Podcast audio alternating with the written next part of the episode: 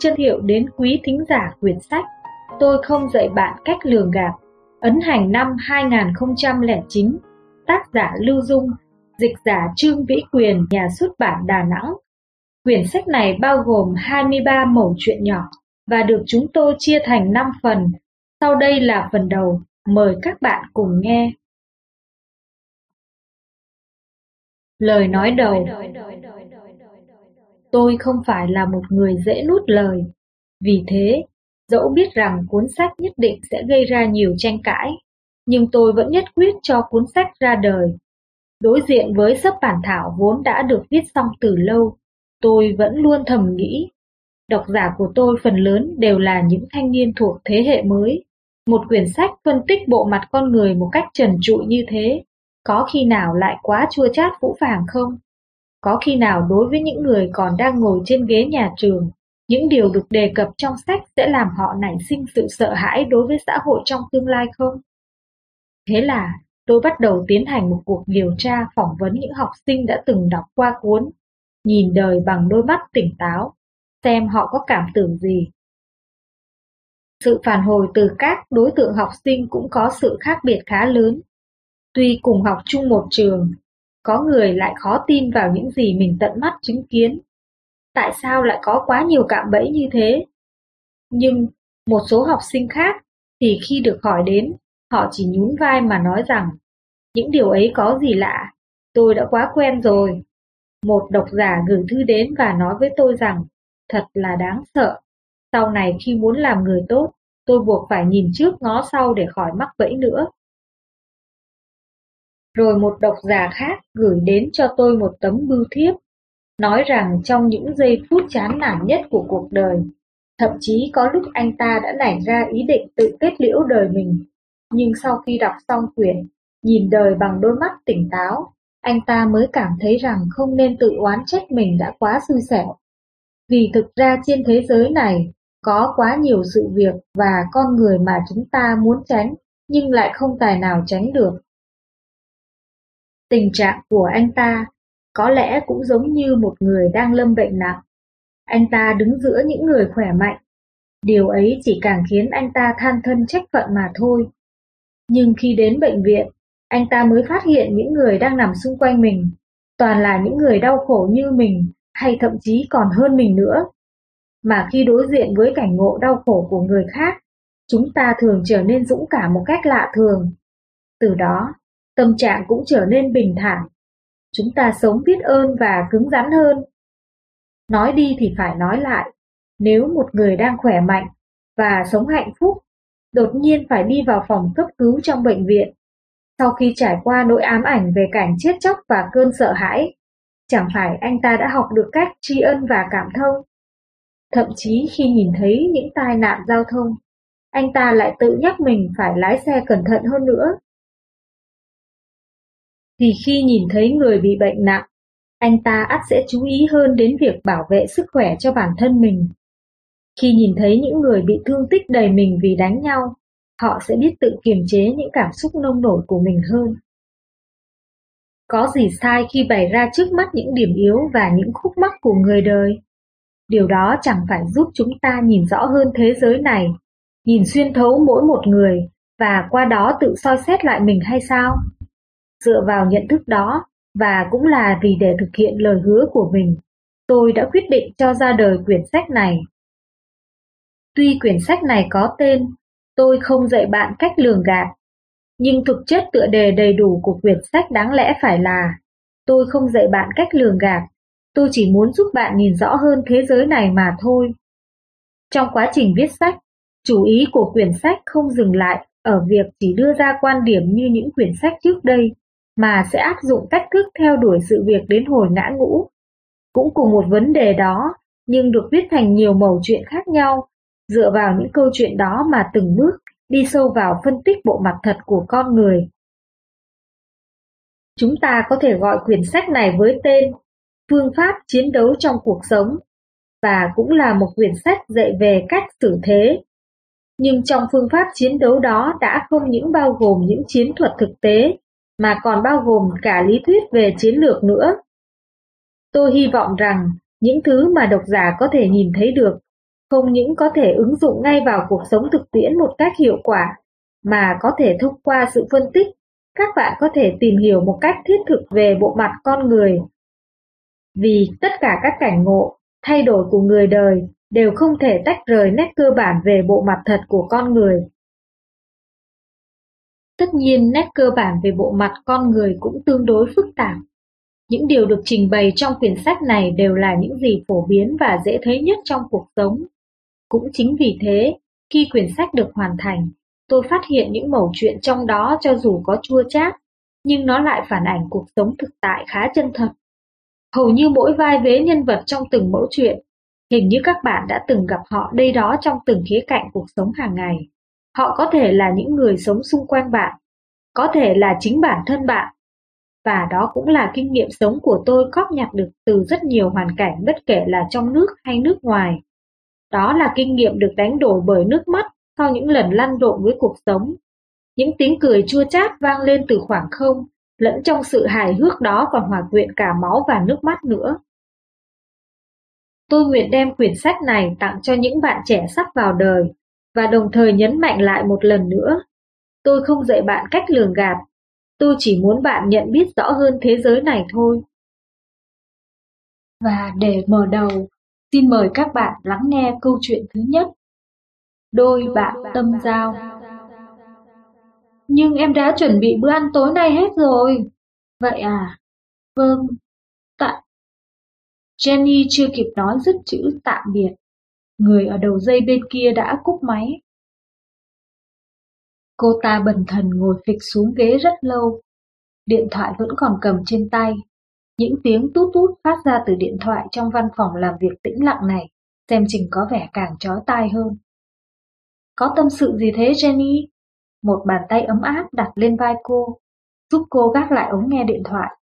Cô ta ngẩng đầu lên. Ồ, thì ra là cô Mary vừa mới chuyển về công ty cách đây không lâu. Chẳng có gì cả, Jenny lắc đầu. Chị còn chưa về à? Vội gì, về nhà chẳng có chuyện gì làm cả, mà nhà thì cô quạnh đến nỗi giống như ngồi nhà mổ ấy.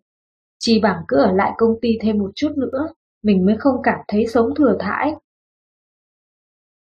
Jenny ngước mắt nhìn người phụ nữ đã sắp bước vào tuổi trung niên này.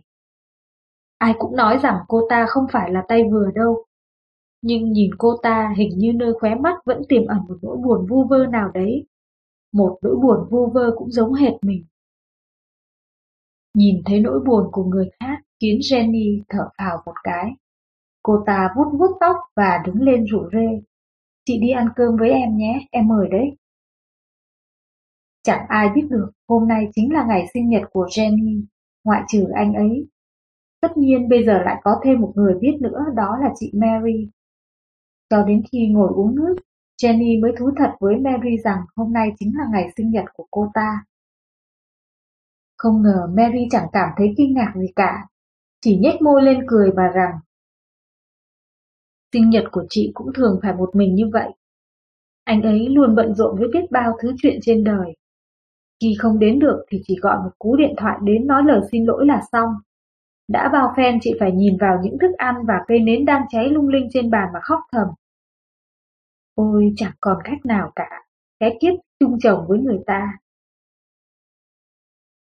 Jenny sừng sốt cả người và phát hiện ra rằng thì ra chị Mary đang ngồi trước mặt mình đây, lại là một tấm gương để cô nhìn vào đó và soi rọi ra chính mình. Không kiềm chế được nữa, Jenny bật khóc. Những giọt nước mắt lan dài trên gò má khiến cô chẳng kịp che giấu gì cả. Nhưng vẫn bị Mary phát hiện ra và cô ta ân cần hỏi han. Em sao thế? Chuyện gì khiến em cảm thấy đau khổ như vậy? Chẳng lẽ... Tất cả những gì Jenny cố che giấu dồn nén trong lòng bấy lâu nay bỗng vỡ òa. Những gì cô chất chứa trong lòng hàng bao nhiêu năm nay đã theo những giọt nước mắt tuôn trào hết ra ngoài. Tâm sự xong, trời đã về khuya, chị Mary còn tử tế lái xe đưa Jenny về đến tận nhà nữa. Đây là lần đầu tiên trong đời Jenny phá lệ, vì bất kỳ những đồng nghiệp có thân thiết với cô cách mấy, cô cũng không bao giờ cho họ biết nhà cô ở đâu. Vì đây là nơi bí mật, chỉ dành riêng cho cô và anh ấy. Nhưng hôm nay, không, tối nay chứ, cô ta cảm thấy rất thanh thản và nhẹ nhõm. Cảm thấy cuối cùng rồi cũng tìm được một người bạn tâm giao có cùng chung cảnh ngộ và nỗi khổ như mình, để chút hết bầu tâm sự. Cô cảm thấy mình không còn cô đơn nữa. Chỉ trong một buổi tối, Mary đã trở thành một người bạn tốt của Jenny. Nhưng Jenny chẳng hiểu vì sao, những đồng nghiệp khác bắt đầu nhìn cô với ánh mắt kỳ dị. Đôi khi chỉ cần chuông điện thoại vừa reo lên, Jenny cảm thấy mười mấy cặp mắt đều đổ dồn về phía mình. Mười mấy đôi tai dường như đều vảnh lên để nghe ngóng xem cô ta nói gì. Cho đến một hôm, cô Kitty mới bỏ nhỏ với Jenny. Câu chuyện của cậu ai cũng biết hết rồi. Thật ra cậu không nên nói ra làm gì. Cậu với tớ đã cùng là đồng nghiệp 6-7 năm rồi. Cậu vẫn giữ kín miệng được mà. Tại sao Mary vừa mới chuyển vào công ty cậu lại nói hết cho cô ả biết chứ? Đó thật là một cô ả lắm chuyện. Cô ta nói với mọi người rằng đã biết mọi chuyện riêng tư của cậu rồi đó. Nhưng chính cô ta cũng... Cô ta cũng cái gì? Cũng giống như cậu yêu một người đã có vợ rồi ư? Thật là nực cười, cô ta vừa mới lập gia đình đầu năm nay đó. Jenny chẳng kiềm chế được nữa. Cô ta hùng hổ xông đến trước mặt Mary, nhả ra từng chữ một cách tức giận. Tại sao cô lại đem chuyện của tôi nói với người khác? Rõ ràng là cô vừa mới làm đám cưới, tại sao cô phải lương gạt tôi? Mary từ tốn quay mặt lại mà rằng. Ôi giời, chẳng qua tôi muốn kết bạn với cô thôi. Tôi thấy cô đau khổ như thế, chắc chắn là đã dây vào chuyện gì đó rồi. Tôi bịa chuyện để giúp cô cảm thấy thoải mái hơn một chút thôi. Sau đó cô ta lại cười nhạt. Huống hồ nếu tôi không bịa ra câu chuyện đó, cô đâu có nói cho tôi biết chuyện của cô. Bình luận Một ngày nọ, một sinh viên đến phòng làm việc của tôi. Vừa bước chân vào cửa đã hỏi ngày sinh nhật của tôi. Sau đó hí hửng móc chiếc nốt pad chỉ to bằng bàn tay mà gõ tên và ngày sinh của tôi vào đó. Thế là trên màn hình nhỏ nhắn hiện lên nào là sao chiếu mệnh, mệnh hệ và cả số mạng của tôi. Cô học trò đó vừa đọc cho tôi nghe, vừa hỏi có chính xác không. Tôi mắng yêu nó, cái gì không học lại đi học bói toán. Không ngờ cô học trò đó diễn giải một tràng dài. Thầy biết không, chip máy tính nhỏ gọn này đã giúp em kết được khá nhiều bạn bè đấy. Nó có thể làm được những điều mà người khác không làm được. Khi gặp những người xa lạ, em chỉ cần móc chiếc máy tính ra, hỏi người đó có muốn xem bói không, là lập tức em biết được tên và ngày sinh của người đó một cách dễ dàng. Tiếp đến, mặc cho nó có chính xác hay không, mặc cho người đó có gật đầu tán thành hay không. Chưa đến một phút là em đã nắm được tổ tông ba đời, nhà có mấy người, vân vân của người đó. Và lại, cô ta nhấp giọng làm ra vẻ huyền bí. Thầy ơi, một khi người nào đó đã nói hết bí mật của họ cho thầy biết, người đó thường đối xử với thầy rất tốt. Đó chính là tuyệt chiêu của em đấy. Kết hợp từ những lời nói của cô học trò và câu chuyện ở trên, chúng ta biết rằng muốn thiết lập một mối quan hệ thân mật với một người nào đó, cách trực tiếp nhất chính là cùng chia sẻ bí mật của họ. Để đạt được mục đích này, người ta có thể sử dụng rất nhiều thủ đoạn Họ có thể xem bói cho bạn, giúp bạn điền biểu mẫu, chơi trò trắc nghiệm tâm lý với bạn. Họ có thể lấy bí mật của họ để trao đổi bí mật của bạn. Thậm chí họ còn dùng bí mật giả để đổi lấy bí mật thật của bạn. Xong chúng ta cũng cần phải biết rằng mới sơ giao thôi mà đã thổ lộ hết nỗi lòng là điều cấm kỵ của người quân tử và cũng là điều mà kẻ tiểu nhân kinh thường. Mỗi một người sau khi nói hết bí mật của họ cho bạn nghe họ có thể cảm thấy bất an trong lòng. Vì họ không dám đoan chắc rằng bạn có công khai bí mật của họ không. Thế là, cách đơn giản nhất là họ cũng yêu cầu bạn nói ra bí mật của mình. Điều này cũng giống như những luật lệ trong xã hội ngầm. Đối với những phần tử vừa mới gia nhập, để họ tự chứng minh lòng trung thành của mình, tên cầm đầu thường giao một nhiệm vụ cho họ, hoặc trong lúc lấy súng bắn giết lẫn nhau, Khẩu súng thường được giao cho người mới để họ bồi một phát chí mạng vào kẻ bại trận. Nếu tuân lệnh và rắp tâm làm theo, tức là đã trở thành huynh đệ. Đôi bàn tay trong sạch cũng từ đó mà bị nhúng chàm. Cũng như vậy, nếu người ta nói ra bí mật của họ cho bạn nghe, và cũng đổi bí mật của bạn, vậy thì bạn nên cẩn thận nhé. Nếu bạn nói ra cái của họ, thì họ cũng chẳng dại gì mà không nói bí mật của bạn ra. Nếu mọi chuyện trở nên đơn giản như vậy cũng tốt. Vấn đề là, nếu bạn không chịu bồi thêm một phát súng, hay bạn không chịu nói ra bí mật của mình, hoặc bạn chẳng có bí mật gì để nói, thì lúc ấy chỉ e rằng bạn sẽ gặp tai họa đấy. Ai dám chắc rằng phát súng ấy sẽ không nhắm vào đầu bạn. Cho dù đối phương không có súng, không thể khử bạn ngay lập tức, nhưng trong lòng họ đã trùm lên một sự nghi hoặc đối với bạn. Chỉ e rằng một ngày nào đó trong lúc hỗn chiến, phát súng ấy sớm muộn gì cũng trở thành phát súng định mệnh cho bạn thôi. Vì vậy, chúng ta cần phải biết rằng, dù là nói bí mật của mình cho người khác biết, hay nghe được bí mật của người khác cũng chẳng có ích lợi gì đâu. Bạn có thể nắm lấy lưỡi kiếm của người khác, nhưng có ngày sẽ bị đứt tay đấy. Huống hồ trong quá trình trao đổi bí mật, luôn sinh ra những tác dụng phụ mà chúng ta không thể nào ngờ được.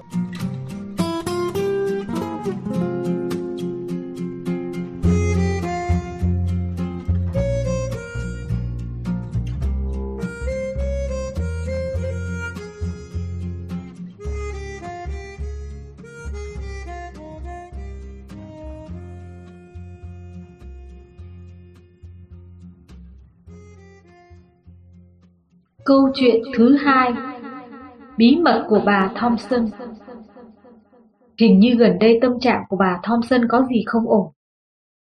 Mấy bà thường rủ nhau đi chợ bắt đầu bàn tán xôn xao. Có khi nào ông Thompson có bổ nhí không nhỉ? Nhưng ai nấy đều nghe tiếng mở cổng vào đúng 7 giờ mỗi tối khi ông Thompson đi làm về mà. Nếu không, thì có lẽ đứa con nhỏ của họ bị bệnh. Nhưng nhìn con bé 3 tuổi bụ bẫm, trắng trẻo ngày nào cũng bay nhảy trước cửa nhà thì điều đó không thể xảy ra được. Hay là chính bà Thompson gần đây bị bệnh? Ồ không, gần đây bà Lee đã cùng bà ta đến bệnh viện để xét nghiệm sức khỏe toàn diện rồi mà. Nghe nói khi đo nhịp tim cho bà Thompson, không những tất cả đều bình thường, mà tình trạng sức khỏe của bà còn rất tốt nữa. Bác sĩ cho rằng trong vòng 10 năm tới bà ta không thể nào mắc bệnh tim mạch. Nhưng tại sao bà Thompson lại suốt ngày cứ âu sầu như vậy? Ờ, chị Ly này, chị chơi thân với bà ấy hơn cả. Chị đi nghe ngóng thật hư ra sao nhé. Ai nấy đều ủng hộ bà Ly đích thân đi xác minh sự việc. Kể từ hôm ấy, bà Ly ra vào nhà Thompson thường xuyên hơn. Nhưng cho dù bà Ly có xuất chiêu như thế nào hỏng mong moi được một chút tin tức, dù là dùng cách gián tiếp hay trực tiếp, thì miệng bà Thompson vẫn cứ kín như bưng. Hôm đó, hai người đang ngồi trong phòng khách trò chuyện. Đứa con gái út lên ba của bà Thompson cởi trần chạy vào nhà. Nhìn vào lưng nó, bà Ly giật cả mình. Sao thế? Lưng của nó hình như bị chảy máu kìa. Con bé chẳng để ý đến người lớn. Thoát cái đã biến vào bên trong nhà. Bà Thompson làm ra vẻ chẳng có chuyện gì cả vẫn thoàn thoát đưa tay đan chiếc khăn trải bàn giang dở của mình. Tôi nhìn không lầm chứ, rõ ràng tôi vừa thấy lưng nó có cái gì đo đỏ ấy. Chẳng có gì cả. Bà Thompson xua tay lia lịa, nhưng vừa mới dứt lời, con bé lại chạy vụt ra ngoài. Lần này bà Ly định thần hơn và nhìn kỹ. Đang chảy máu thật kìa. Bà ta bèn đứng dậy toan chạy theo con bé, nhưng đã bị bà Thompson ngăn lại. Nếu như chị đã thấy, tôi cho chị hay luôn vậy. Ngay từ lúc mới sinh ra trên lưng nó đã có một vết bớt to tướng. Bác sĩ nói nó sẽ biến mất trong vòng 2 năm. Nhưng bây giờ đã bước sang năm thứ ba rồi. Nó không những không biến mất, mà còn mọc lan ra nữa. Gần đây ông ta lại nói rằng vết bớt quái ác ấy sẽ theo con gái tôi suốt đời đấy. Thở một hơi dài, bà Thompson nói tiếp. Vì chuyện này mà gần đây tôi cảm thấy rầu rĩ vô cùng. Chị thử nghĩ xem, một con gái mà sau lưng lại xuất hiện một vết bớt to tướng quái ác như vậy. Nhìn từ xa quả là giống như đang bị chảy máu. Sau này làm sao mặc quần áo hở lưng? Nếu không may còn có thể bị chồng chê bai đủ điều nữa. Tôi đang thực sự lo lắng cho nó đấy. Ngập ngừng trong giây lát, Bà Thompson nắm lấy tay bà Ly lắc lắc như nài nỉ. Chuyện này chỉ có một mình chị biết thôi đấy. Nhớ đừng để ai biết nhé. Nếu không là chị không tôn trọng tình bạn của chúng ta rồi. Trời ơi, chị cho tôi là người ngồi lê đôi mắt miệng mồm lắm chuyện à? Bà Ly làm ra vẻ mặt nghiêm nghị. Chị yên tâm đi, tôi không hé nửa lời với bất kỳ ai đâu. Sao rồi, nói mau lên. Mấy bà bao vây lấy bà Ly, nhất định phải bắt bà Ly nói ra hết mọi nhẽ. Tôi đã biết hết mọi chuyện, không phải chị ấy nói với tôi đâu, tôi tự biết chuyện ấy đấy. Bà Ly vẫn nể trọng tình bạn mà rằng, nhưng tôi đã hứa với chị ấy là không hé nửa lời cho ai biết cả. Nói ra một chút cũng đâu có sao, nói đi nào. Người này một câu, người kia một câu, người này đùn người kia, người kia đẩy người nọ. Chúng ta đều là bạn bè cả mà, hãy để cho tụi này chia sẻ nỗi niềm với chị ấy. Tôi đã hứa không nói là không nói. Được thôi, chỉ một chút thôi nhé. Chuyện về con gái út của chị ấy đấy. Bà Ly xua tay. Cho đến đây thôi, những cái còn lại tôi có chết cũng không nói ra đâu. Hai ngày sau, mọi người lại gặp nhau ở chợ, lại đúng lúc bà Thompson đang dẫn theo đứa con gái ra chợ. Khi mọi người cùng về đến đầu ngõ, tuy miệng đang bàn về giá cả chợ búa hôm nay, nhưng những cặp mắt soi mói lại đang dừng lại ở trên người đứa con gái của bà Thompson. Sao các chị lại cứ nhìn chằm chằm vào con bé thế? Bà Thompson với vẻ mặt hồ nghi và nhạy cảm kéo đứa con về phía mình. Chị Ly đã nói gì với các chị à? Không, chẳng có gì cả. Không tin ngày mai chị gặp chị Ly chị có thể hỏi xem. Chị ấy chẳng nói gì cả. Chẳng qua là nói con bé nhà chị. Con bé nhà tôi thế nào? Bà Thompson nổi cơn thịnh nộ. Thật là con mụ lắm chuyện. Vết bớt trên lưng con gái tôi mắc mớ gì đến mụ ta. Bà sẽ không để yên chuyện này đâu. Bình luận Sau khi xem xong câu chuyện này, thử hỏi ai đã tiết lộ bí mật của bà Thompson? Đó là do bà Lee nói, hay là do bà Thompson tự nói ra? Trong lòng bà Thompson cho rằng ai đã tiết lộ chuyện này? Đó là những vấn đề chúng ta cần thảo luận dưới đây. Chúng ta nên biết rằng trên thế giới này không bao giờ có cái gọi là một phần bí mật. Hầu như con người đều có cùng một bản tính. Chỉ cần biết được một phần bí mật, họ đều vận dụng đầu óc để suy đoán ra phần còn lại. Vì vậy, khi bạn tiết lộ một phần bí mật của mình hoặc của người khác, cũng có nghĩa là bạn đã hoàn toàn tiết lộ hết nội dung sự việc.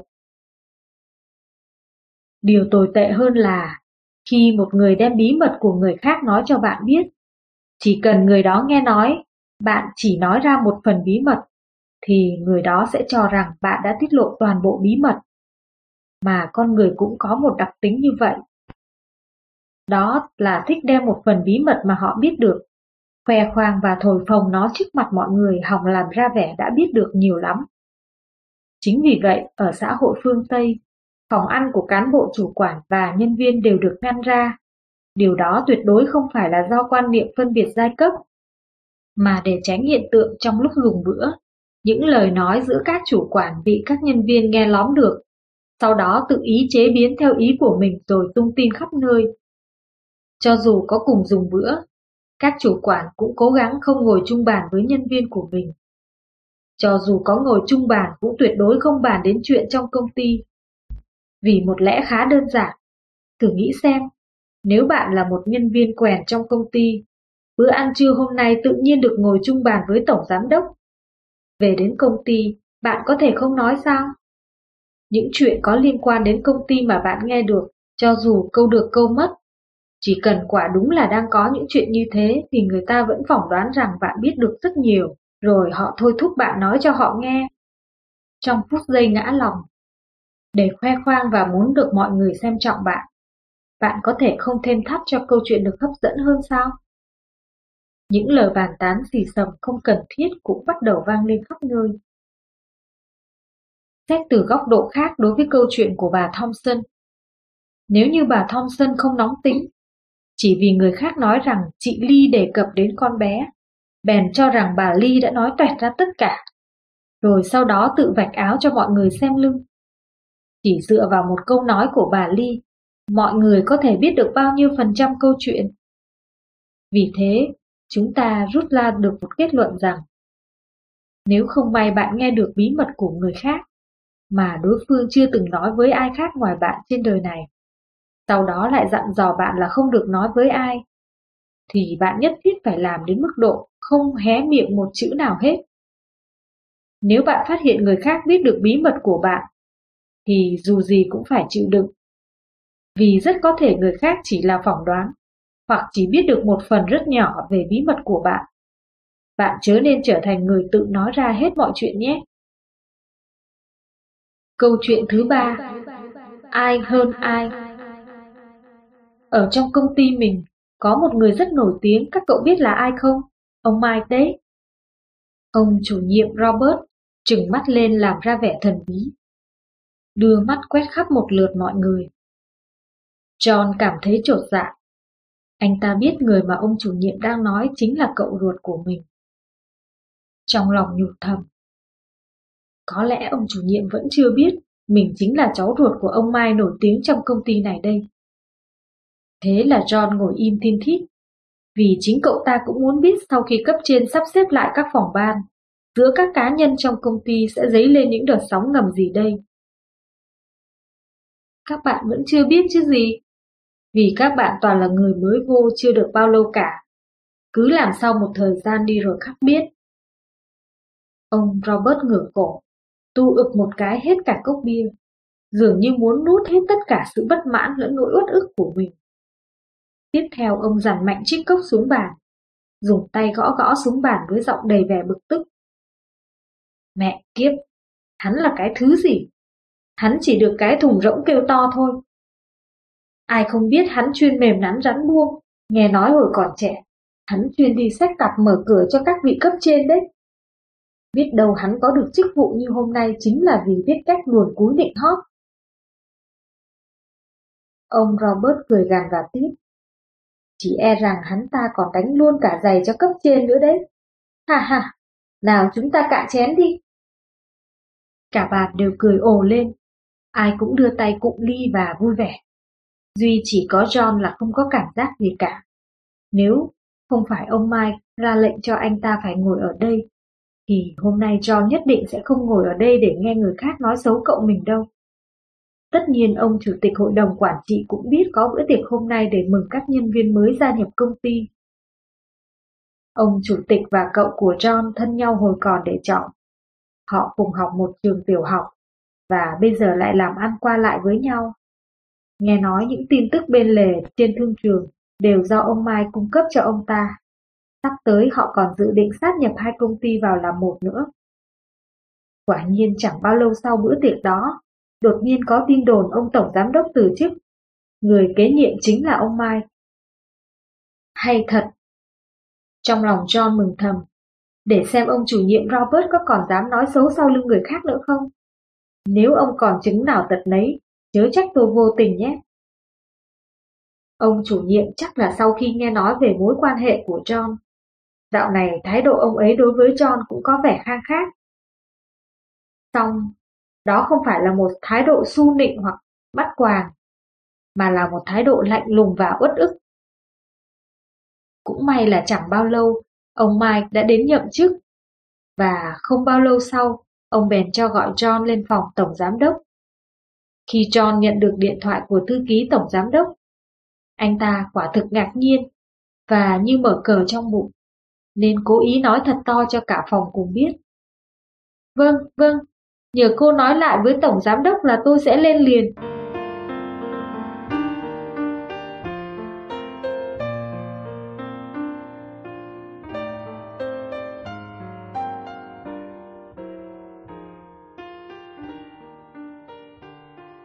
Khi anh ta bước ra khỏi phòng, dường như mười mấy cặp mắt đều nhìn theo một cách cung kính với đầy sự ngưỡng mộ. Tất nhiên trong đó còn có cả ông Robert nữa. Hẳn ông ta đang cảm thấy hồi hộp lắm đây. Mời anh ngồi. Ông Mike Quả đúng là danh bất hư truyền. Cho dù là người nhà với nhau, ông vẫn không xuề xòa mà làm mất đi vẻ uy quyền của mình. Anh đến đây cũng được nửa năm rồi nhỉ? Anh cảm thấy thế nào? Anh phải khiêm tốn mà học hỏi người ta đấy, đừng làm càn nhé. Làm càn à? John nghe mà sừng sốt cả người. Tôi nghe nói anh và ông chủ nhiệm Robert không hợp nhau lắm. Ông ta là một tay lão luyện trong ngành. Làm ở công ty này cũng đã được mười mấy năm rồi. Ông ta vừa có kinh nghiệm vừa làm việc nghiêm túc. Sau khi tôi tiếp quản công việc ở đây, có mấy việc ông ấy đều chủ động nhận làm đấy, mà kết quả vừa tốt lại hiệu suất cao. Ông ấy nói anh dựa dẫm vào mối quan hệ giữa tôi với anh, cư xử với ông ấy không được khách sáo cho lắm. Điều này thật làm tôi không vui tí nào.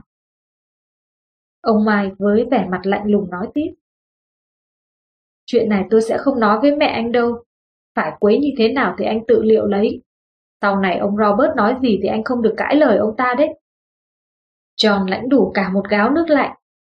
Anh lầm lũi bước ra khỏi phòng tổng giám đốc và chưa kịp định thần thì đã gặp ngay ông Robert. Tay ôm lấy một chồng văn bản, ngang nhiên đi vào. Cậu John đấy hả? Ông chủ nhiệm Robert làm ra vẻ thân thiện. Nếu lần sau tôi có nói gì sai trái, anh chớ để tâm mà hãy chỉ vào kịp thời giúp tôi nhé. Tôi sẽ rất biết ơn cậu đấy. Bình luận Sau khi đọc xong mẩu chuyện trên, có thể bạn sẽ cảm thấy rất lạ. Tại sao ông Robert chuyên nói xấu người khác lại trở thành kẻ chiến thắng? Mà người có mối quan hệ đặc biệt, vừa không lẻo mép, lại không kể lại tội trạng của ông ta cho cậu mình nghe như John, lại trở thành kẻ thất bại. Anh ta đã thua ở chỗ nào? Thua là thua ở chỗ, ngay khi ông Robert thốt ra những lời thoá mạ người khác, John đã không tỏ rõ mình là cháu ruột của ông Mike. Thế là người nói xấu sau lưng người khác cứ mặc nhiên thốt ra những lời trắng trợn, để rồi bị John nắm lấy điểm yếu đó. Khi ông Robert biết được mối quan hệ giữa John và ông Mike, ông ta không hồi hộp sao?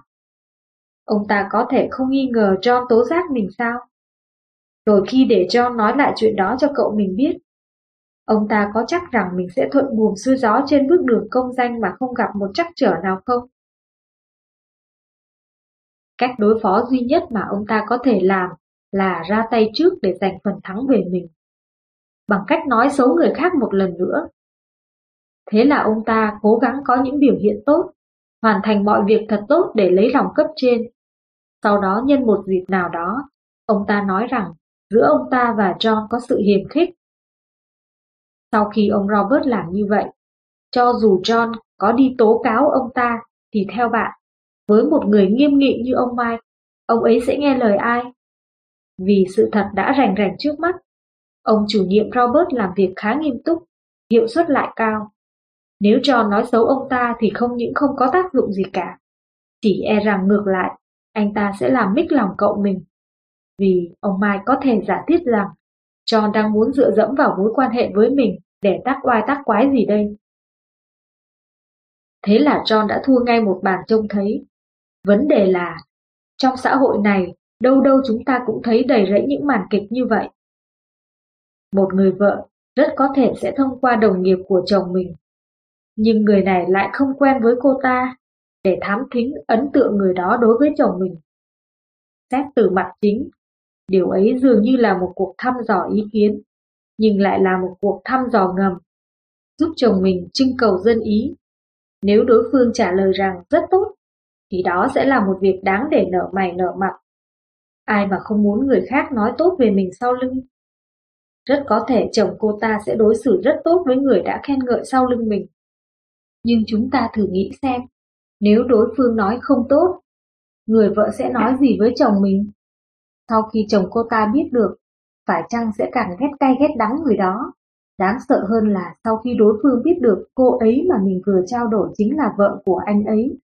Cho dù người vợ chưa nói lại chuyện đó cho chồng mình hay, đối phương cũng sẽ nghi kỵ và giả thiết rằng cô ấy đã tố giác mình trước mặt chồng. Chỉ e rằng mối quan hệ vợ chồng sẽ dần xuất hiện những vết rạn nứt do đối phương gây nên. Hãy nhớ lấy, Sẽ có khá nhiều người hỏi ý kiến của bạn về cách nhìn của bạn đối với người thứ ba. Mục đích của người đó có thể là tiến hành một cuộc điều tra, cũng có thể là đang gài bẫy bạn. Khi bạn phát hiện dụng ý của người hỏi, bạn chớ hé nửa lời nhé.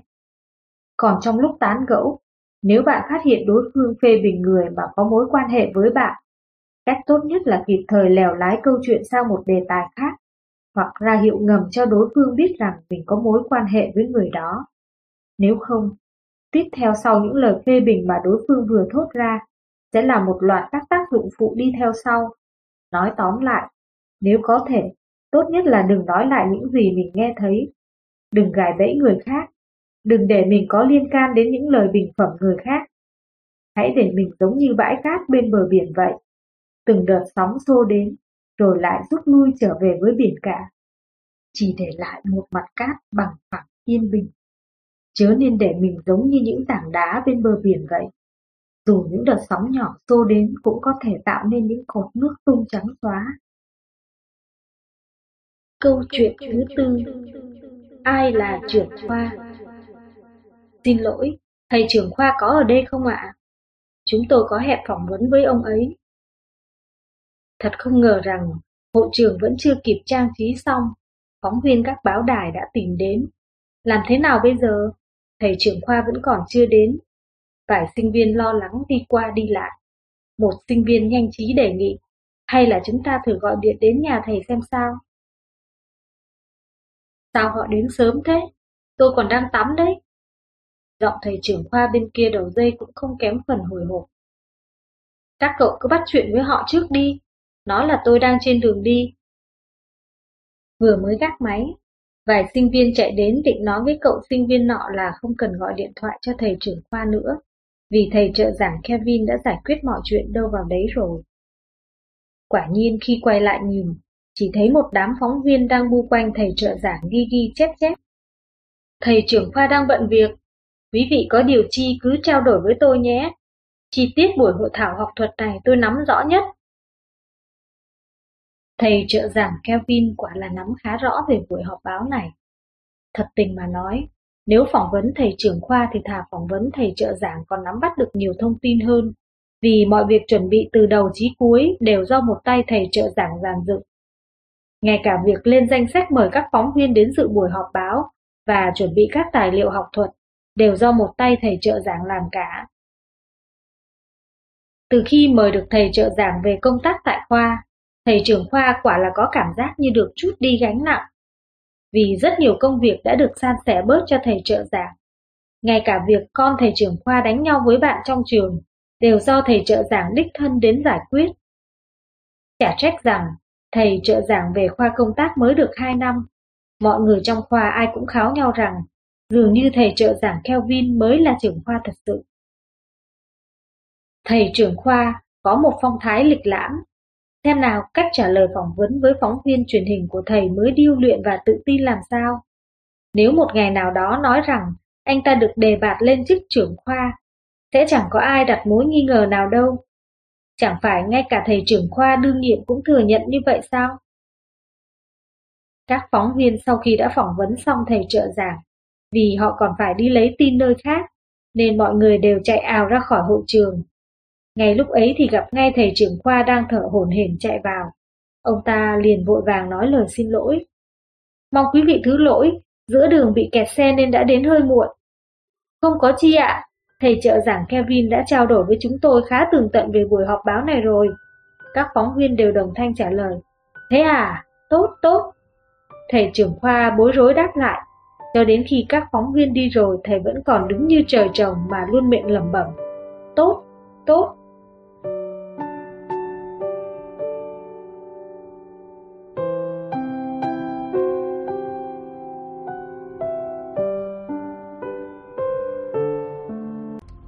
Nếu có thể, rất mong nhận được sự donate ủng hộ của các bạn. Thông tin donate có để ở dưới phần miêu tả để có thêm kinh phí duy trì việc đọc. Xin cảm ơn các bạn rất nhiều. Xin chào và hẹn gặp lại.